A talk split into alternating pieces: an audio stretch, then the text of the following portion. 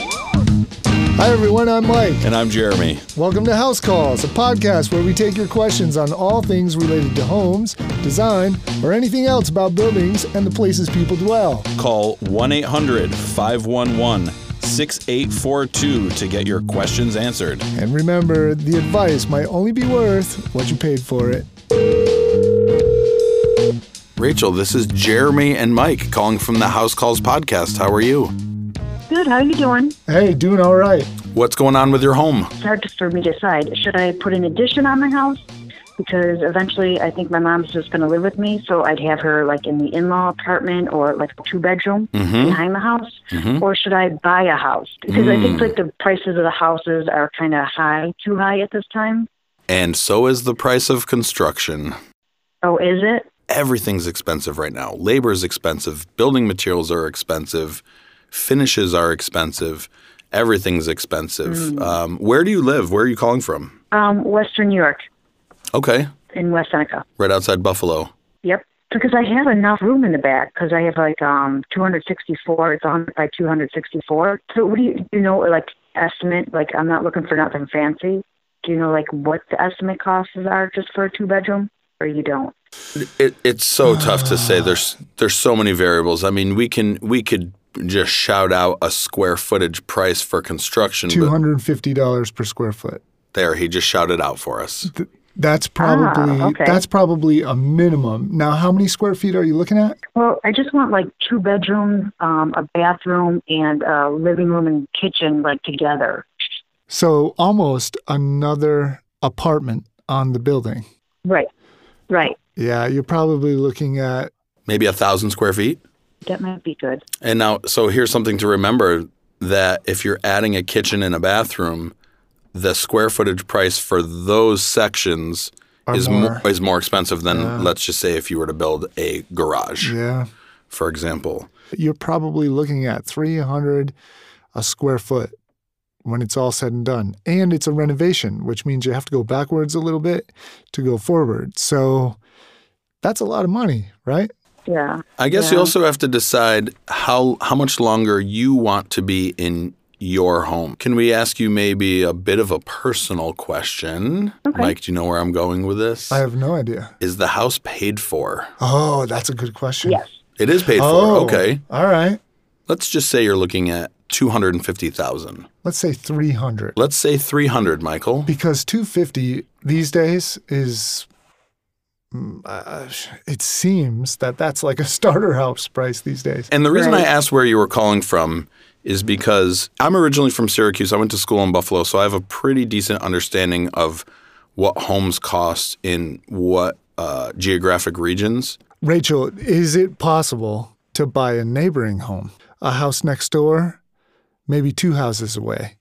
Because at a thousand square feet, three hundred dollars a square foot, that's a chunk of change, Right. right? Yeah, what is that? It's like thirty thousand. Wait a minute, thousand times what? Three hundred? Yeah. Oh, okay, that is a lot. Oh, yeah. Yeah, that's a lot of money. So you know maybe uh, you know if you think that that three hundred thousand dollars is too much to add on you know a thousand square feet onto your Right. home, Right. Maybe you want to start looking at buying a different home. Maybe having a realtor start looking for homes that already have an in-law apartment. That's Yeah. adding up. Yeah, it does add up quick. One other option, and this is something to think about, and again, we, it would come back to the stair solution or the stair issue, would be is there any way that you could add an in law apartment in your basement? My daughter actually is living in there right now. I have an egress window. I got a bathroom down there. I just have to put the shower down there. Okay, so maybe that, that could I would be able potentially to be a do that. solution. Yeah, but I'd be the one downstairs, and she, my mother would be the one upstairs. Right, understood. Best case scenario, keep your house since it's paid for and make arrangements in the space that you have at this time. Otherwise, you could buy a, you know, three three fifty thousand dollar square house and you could probably fit everybody easily. Right. One other thing to think about, as if we haven't given you enough, would be maybe in, in, if if you have a realtor that you trust, a real estate agent who can talk about square footage pricing on buying, meaning, Right. hey, if if I'm you're buying. yeah, so if you're if you want to stay in West Seneca or you know one of the other South towns, w- you, you know what can you expect to pay for something that's let's call it a turnkey home, Right. meaning it already has an in-law apartment. Maybe it needs some a little bit of renovation work, but it's essentially has an in-law apartment and you're, it's ready for for you and your family to move in. A good realtor should help you run the numbers on spending 300,000 on your existing home that's paid for versus finding a home that already meets your needs. Right. Because I'm not one to like renovate it myself, so that- that's going to add up too. Sure. I, Right. mean, I can paint. I didn't know it was that expensive to put on the addition. Yeah, it's pricey today. We get we're getting a lot of these calls lately. Is it really that expensive? It really is that expensive. All right. Thank you very much. Hey, thanks for calling in. Yeah, All right. have a great day. Thanks. Take care. Yep. You too. Bye bye. Bye bye. JK, Michael, we just bursted another bubble. we're dream crushers. I feel bad. So do I. You think 300,000 really is what it would cost to add a 1,000 square feet? No, I think it would be less. How much? I think it's important to set the bar high. And prepare for the worst. Our next call is from somebody named Brian, and Okay. he's calling from Albany. What do you like spreading the word up there? I'm certainly trying. Okay, good. Let's take it. Hey, Brian, this is Mike and Jeremy at the House Calls Podcast. How's it going, buddy? Good. How are you? We're doing all right. Where are you calling from? Fill us in. Calling from uh, Albany, New York. Albany, New York. We get a Excellent. lot of calls from Albany. I'm starting to suspect that they might be Jeremy's friends. It's geographical. it has to be. What's going on? I have a sign. It is a wood sign made out of some kind of crossboard. Ah. Um, I think somebody could have been me liberated it from a ski resort at some point. it is it is a trail marker. It is about three and a half feet wide. Yeah. It is about 10 inches, mm, maybe maybe a little bit more than that tall. Um, so it is a, a horizontal sign, and it weighs a few pounds. Uh, I haven't weighed it, and it is about an inch thick. Mhm. And I am uncertain as to how to mount this on the wall in my office. Uh huh. This is a good question. It's a great question. I just love that you said that it was liberated from a ski resort. Are you at liberty to tell us where where it was stolen from? I am hoping that the statute of limitations is in effect here because uh, because when this alleged incident took place, we were I would say this was the Clinton administration, and so Oh, I thought you were going to say it was like last week or something. so yeah, I would say uh, that uh, a certain ski resort in southern Vermont. Uh, may or may not have uh, have noticed this gone missing back in the late 90s. Well, listen, uh, the statute of limitations does not expire when you admit guilt. So you're supposed to say, Brian, that you woke up one morning and it was in your front yard.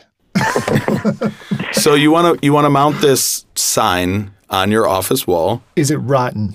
Is it soft and rotten in any way? It is uh, not rotten; it is solid. and you want you just want to take this and just p- like just put it right on the wall like uh, v- rather than putting it in a frame or some other type of mount. Ideally, there wouldn't be any visible hardware. I have your answer. Mike apparently has the one and only answer on how to do this. I have the I don't have the one and only, I only have the best answer. okay, Mike, go ahead. It doesn't really matter how heavy this sign is, which I'm guessing is quite heavy. If it's three and a half feet, inch thick, maybe 12 inches high, probably weighs maybe 30 pounds. Get out of 30 pounds? No, Let's no. just say it's it like, weighs 30 It's pounds. got to Fine. be five pounds, five pounds or less, maybe three pounds. So here's how you're going to hang it. You're going to hang it with what's called, Let me get, can I guess? go for it. A French cleat? Exactly. Yes, But you want to get a nice metal one.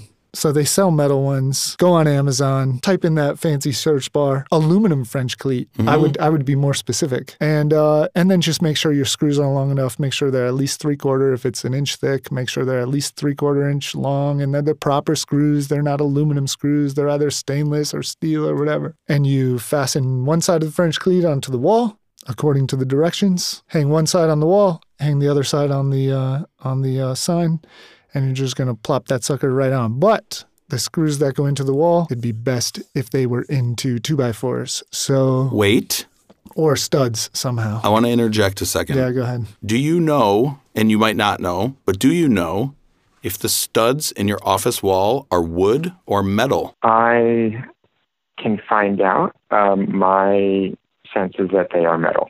Okay. The only reason I ask is because some coarse thread screws might not want to grab into metal studs the way that Oh, a s- fine thread screw would. You disagree, Mike? Pre drill the hole. Yeah, I would pre-drill the hole anyway. What options do I have if I wanted to just put it right into the wall without putting it into a stud? So, what you're asking is, what would you do if you wanted to attach the other side of the French cleat to the wall and it's not into the studs? Is that what you're asking? Correct. Okay. Yeah, you would use a, um, Some sort of drywall anchor. yeah, Brian, we're going to explain what a French cleat is, okay? A French cleat is two parts. You have the cleat that goes on the wall, and you have the cleat that goes on the back of your um, Whatever your you're si- hanging. Yeah, whatever Cabinet. you're hanging. sign that you stole, whatever. So I was going to say contraband, but I don't know if that's right. So basically, picture two wedges or bevels or angles, and you put the one on the wall facing up and open, and you put the one on the back side of the sign facing down and what I would call closed. And then you you basically hook the sign over the cleat, and it's it's a very very simple design. I don't I don't really. Can you explain that better than me? What a French cleat is? No, that's about right. Okay, good. Yeah. Good show's over. Good luck, Brian. Do I have to get a French cleat that is as long as the entire width of the sign, or can it be can it be shorter? No, it can be shorter. it can be much shorter. That's the beauty of a French cleat.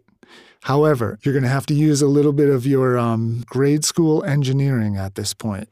It has to be big enough to disperse enough of the weight to carry the load. So it'd probably have to be, if it's three and a half feet long, it, which it should be at least 20, 24 inches maybe. Suddenly, Mike's an engineer.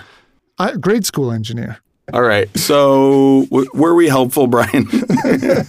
We, we are certainly going to find out. Do you- Oh, oh, and Brian, here's the here's the best part. When you hang that French cleat, the side on the wall, make sure it's dead level, Mhm. and then make sure that the side on the sign is exactly the same dimension down from the top of the sign, and you don't even have to think about leveling. You just hook it on there, and boom, level, no problem. Thanks for your help, guys. Yeah. Thanks, Brian. I think Brian is probably looking on Amazon right now for a 22 inch long French cleat, Yeah, he'll probably order it. Bam, it'll be here two days from now. unless it gets dropped from a drone. Might be here this evening. Yeah, that would be amazing. Uh, well, you got a beer bottle in here. We've Yeah. got cords everywhere. We need to take a break. All right, we'll take a break, clean up, and come back in a minute. Yeah, hang in there.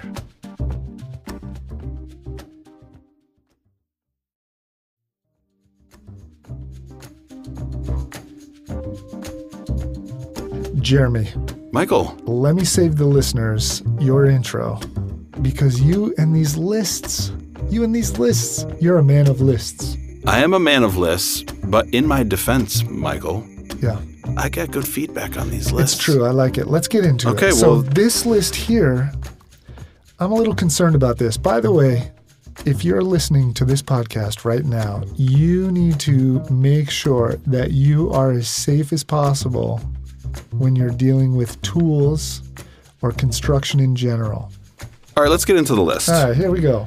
Okay, after you've put on your personal protective equipment, PPE. you can start playing around with these tools. So, we did in episode eight the homeowner tools for general maintenance. Yeah. in episode 11, we did sort of the intermediate next level homeowner tools for DIY. Yeah. And now we're going to go to the homeowner tools for advanced DIY. Advanced.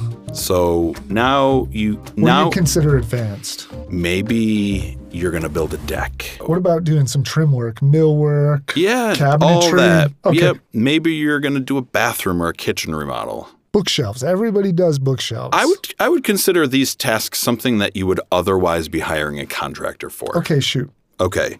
Number one, an impact driver. Impact driver. Why? Well, on the last list, we did a, a drill, Yeah. cordless drill, but an impact driver does a little bit more. Number two, Yeah. table saw. Okay. Hold on. Slow down. I know we have Do to. you know how many people lose fingers, hands, digits, eyes, get impaled by table saws? Not how in- can you get impaled by a table saw? If you are pushing something through the saw against the fence, Yeah. parallel to the blade, Yeah. and you tweak that board the wrong way, Yep. and it catches that blade, which is spinning towards you At like thousand miles an hour. at like a thousand miles an hour, Yep. and you're and you're not careful, and you don't know how to hold that board straight. Yep. That board can come back at you in less than the blink of an eye. So how can you eliminate that? Uh, make sure you don't put crazy wonky lumber through your table saw. That's one. But two, you can have the anti-kickback blade that's past the blade, always installed. Never, never take it off. Table saw companies say never take the guard off, right? The blade guard. That's the first thing that comes off, right? Everybody does. I don't, but everybody else does. Okay. but they're now they've gotten smart enough that the uh, the anti-pinch blade behind the blade, you don't have to take Mm-hmm. the that off. riving knife. Riving knife. You don't have to take that off anymore. Right. Okay. Number three, Three, on the list. miter saw. Miter saw. You Also, another very dangerous piece. can- very dangerous, um, but you can do so much with them Oh, when yeah. they're when they're really tuned up well. Of, yep. You can cut, trim lumber. Uh, you can do a lot. You can bevel. You can miter. You can do compound cuts. Yeah. You can make very very precise cuts. The best part is you could shave a little bit off of a cut to make it a perfect cut. So go ahead, compressor with for nail guns. No, I well, I put compressor with nail guns, and this is why. I think if you're a homeowner, to buy a single compressor and then to buy several different nail guns can get pricey. If you can buy sort of like a startup kit that has the compressor and two or three or four guns in that kit, Yeah. I think it's a good way to start. Alrighty, next on the list, I have laser level. And now in in the last top 10 list, we talked about string lines. Yeah. And we talked about squares and we talked about Creating a laser line with a string. what were the three things you said? We built the pyramids Oh, with we always build with levels, lines, and squares. Thank you. yeah. When you say laser level, do you mean like a bubble level with a laser on it I mean a device that shoots a laser line around the room? either horizontal, Yeah. vertical. Yeah. Okay. So let's say you have it set up in a corner of a room and it's Yep. shooting a level line Yep. all the way across the Got it. room at whatever height you set it at to. whatever height you want. Then you want the top of those kitchen base cabinets at that laser line. Yeah. Got it. Windows, uh, pictures, Got it. all ki- all types of things. Understand its limitations. What are the limitations? Well, if you don't have it set level to begin with, it's not going to shoot level. Exactly. Also understand that over a certain feet in beam length, it starts to lose accuracy. Next on the list, block plane. Yeah. I want you to handle this one. Why why should somebody have a block plane? Because they want to learn how to sharpen blades. because if you don't have a sharp blade on a uh, blade on a block plane, you may as well not have the block plane. and you being the carpenter that you are, tell the listeners what you would want a block plane for. Most of the time, you're going to use a block plane just to typically when you're scribing something to a wall, you'd you'd want to have your block plane handy. When you're making a freehand cut with a jigsaw, you might want to mellow it out with a block plane, or you might want to back cut something, back cut something, to make sure that it fits just so. Chisel. Chisel. You mean one that you hammer into concrete? Well, it's funny you say that. I like to keep what I refer to as crap chisels. Me too. which if you have a little piece of maybe aluminum flashing in the way and you can't cut that aluminum flashing out, Right. get your crap chisel and just slam it on that aluminum bam, Eh. flashing. It's going to come right off. And you'll feel like a pro carpenter. I also like to keep a sharp chisel that is only used for wood. So I do the same. I think all good carpenters do. They keep crap chisel, they keep good ones in their toolbox for actual woodworking or Sure. whatever. But that crap chisel, most people never sharpen it. Me being the carpenter I am, I take that chisel right over to the orbital Yep. and I orbital the bevel and then I flip it over flat and I sharpen the flat, and it's still a crap chisel, but it's a sharp crap chisel. That's right. And you've And I'm- just dressed it up on the job site. yeah, every time. You can also use it to pry things. Oh yeah, So you don't necessarily need that sharp edge to cut things. You can almost use it as like a mini pry bar. Yep. Next on the list is a framing square. right. Now, just for the listeners, a framing square basically looks like an L. Big L. It's a big L. It's graduated. It has all, tons and tons and tons of numbers on it. So the framing square comes from timber framing. That's why it's called framing square, not from stick framing, because it was around long before that. So basically, the inch and a half and the two inch are the dimensions that all tenons and mortises Aha. deal with in regular two by or six by or four by lumber. Ladies and Or gentlemen, eight by. even I learned something tonight. Well, you know, every once in a while, Jeremy, I try to bring it. The inch and a half side is 16 inches long. Yeah. The two inch side is 24 inches That's long. right. And it's good for checking square corners. Uh-huh. making sure, let's say you set a base cabinet into an inside corner. Yep. Maybe you want to check to see if that inside corner is square before you set that cabinet. You got it. Two more things on the list. Let's get to them quickly. Uh, number nine, chalk line. Some people call it a chalk box, but basically it's a string line. It winds into a miniature little box that's filled with chalk. You would pull it out in a long length. You would set it just over your work. And when you pull up on that line and let it snap back on your work, it leaves a chalk line. That's a mark for fastening, a mark for cutting. Yeah. And last on the list, angle grinder. How did that end up on the list? I was thinking about how frequently I use my angle grinder. And I, I have a four and a half inch angle grinder. Yeah. It's corded. yeah. The thing is you can get all types of wheels and discs for them. You That's can right. you can cut metal, you can grind metal, you can cut concrete, you can grind concrete, you can shape wood, you can polish with them. Yeah. You can cut rebar. You Yeah. can do all kinds of things with a grinder. My grinder has a thin metal cutting blade on it at Mm-hmm. all times, and what I use it for is cutting nails and screws after demo work. I do the same. So, angle grinder, this is something you also have to be very, very careful with. They spin super fast. Even the best blades can come apart, they can go flying. You got to be careful. There's sparks, there's silica dust, there's all kinds of things. So, please be careful with an angle You Oh, grinder. probably don't need safety glasses or anything, oh, right? stop it. And that's it. That's our top 10 That's list. it. All right. I love it. Let's quickly run through it just to remind people We got impact driver, table saw, miter saw, compressor with nail guns, laser level. block plane, chisel, framing square, chalk line, and angle grinder. Yeah, and as always, everybody out there, please be careful. Do not assume you can handle it. Make sure you can. And that's the end of that top 10 list. As my 14 year old daughter would say, that's the T. If you have a question for Jeremy and Mike, call 1 800 511 6842 and be a part of our next show. Thanks for listening. Thanks for listening to the House Calls podcast, recorded at Silver Hollow Audio with your hosts, Mike Wentland and Jeremy Castle. This episode was produced by Brett Barry, edited by Maxine Gross. Intermission music, Loopster by Kevin McLeod, distributed by Anchor. Be sure to click that subscribe button and call us so we can feature your home question on the show.